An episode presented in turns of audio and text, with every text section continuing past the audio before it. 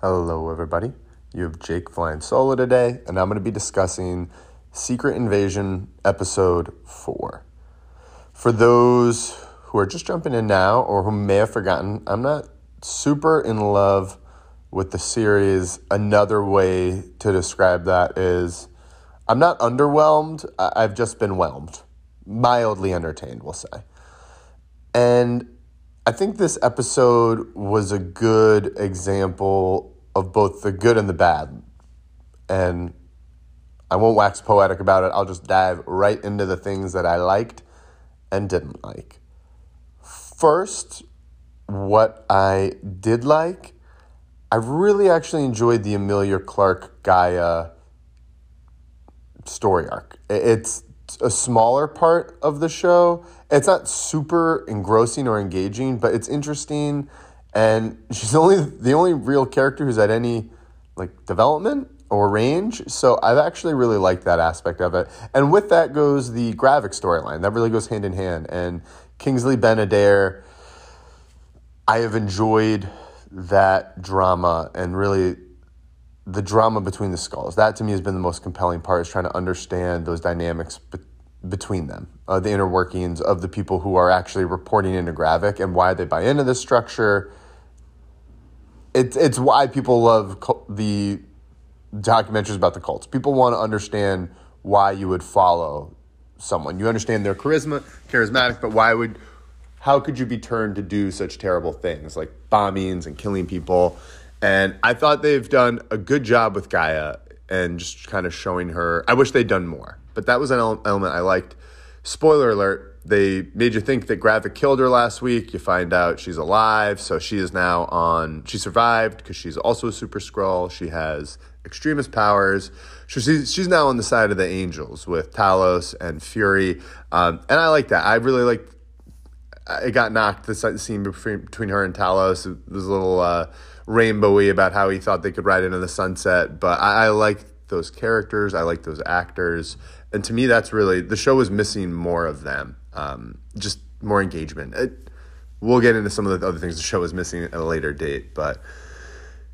She, G'iah is alive. She's now a super Skrull. The other big developments in the series are, um, and outside of liking that, I also like that she's a Skrull. I like the character. It also makes sense. You need to make her. She's clearly going to be an Avenger or stay within the MCU at some point. That's why you get an actress like Emilia Clarke. And now she's got superpowers to go along with shapeshifting. So she'll be an excellent Avenger whenever she falls in line uh, at some point or becomes a hero. I'm sure at the end of this series. The other thing I just wanted to quickly note on was just a question, um, and this is really more of a question. So the first thing about the this week's the episode four I liked was the G'iah storyline, where that's going. I like it. A little choreographed, but I like it. The Rhodey storyline, and with that we have the Priscilla, or I think Vera is the name of his wife, but you have Nick Fury's wife drama subplot intertwined with Rhodey. Spoiler alert, we found out Rhodey is a Skrull.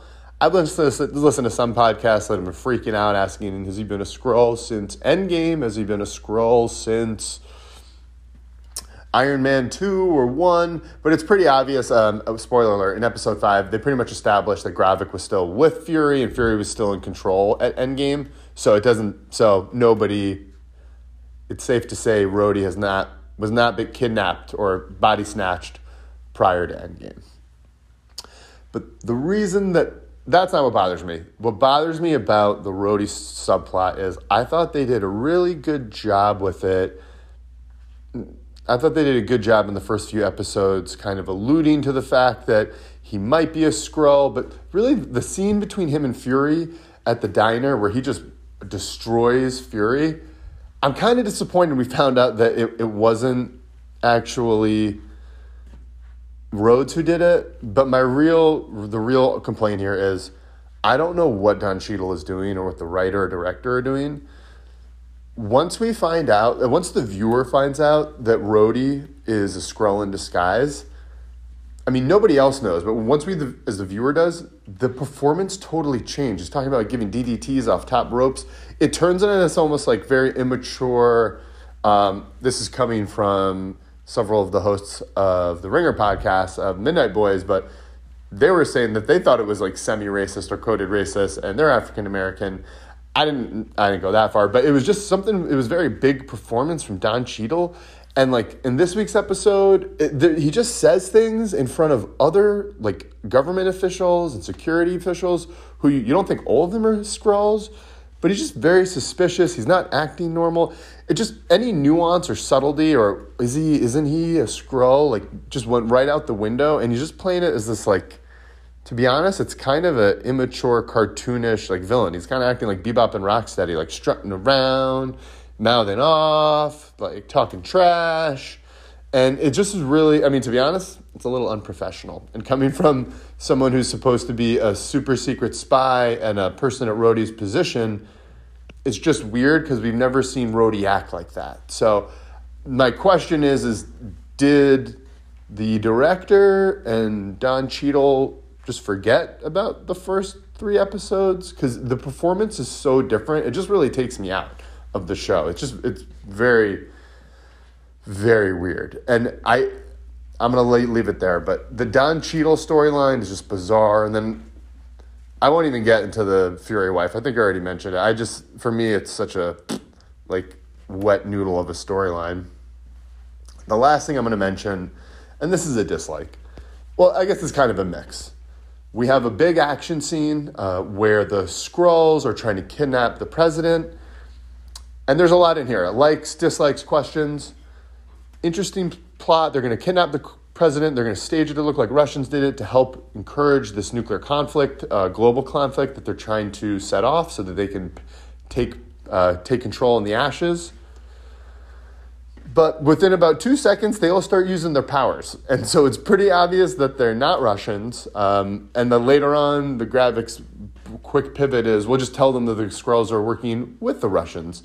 And the very fact that that is the answer to it is like just mind blowing. Like, why are we even doing this in the first place? You're writing all this subplot and trying to position them as this like Machiavellian Tyrion Lannister schemer. And then his plan goes to hell. And he's like, ah, just send the Skrulls and the Russians did it. It just was so bizarre. And so ultimately, what happens? You have Nick Fury. He meets with Rhodey again. Rhodey suspects that Fury might know who he is. Rhodey ends up tricking him into drinking something, even though he jokes it's poison. It's not poison, but it's a tracker. Long story short, Fury and Talos track Rhodes to the ambush, help prevent the president from being kidnapped uh, but in the process, Talos is killed by Gravik the exact same way he killed Maria Hill, pretending to be Nick Fury, getting close and shooting him. Just so boring. Like it just so rote, so redundant. Um, and the fact that they recycled pretty much the same death for three episodes later as they did for Maria Hill, it just is so unoriginal. And the big thing I just kept coming back to is I like Talos and I like Maria Hill and I didn't care about their deaths. Like that's a real failure of the show. Um, I like those characters. I like the actors in them. The show is just structured in a way that it just doesn't work. I'm going on too long here. What I'll say is this: the Secret Invasion series has just really it's misplayed a lot of balls in my opinion. It hasn't it hasn't used its assets right, and it's all over the place. But you know what? I'm going to cut myself off now. We're going to save some of these uh, bigger questions for later. I, I'm giving it like a a thumbs up. I'm still going to keep watching. It's entertaining. I want to see where it's going, but I've definitely been disappointed with this series so far. All right. Hope you've all enjoyed it. Talk to y'all soon. Talk to you for the next episode. Bye now.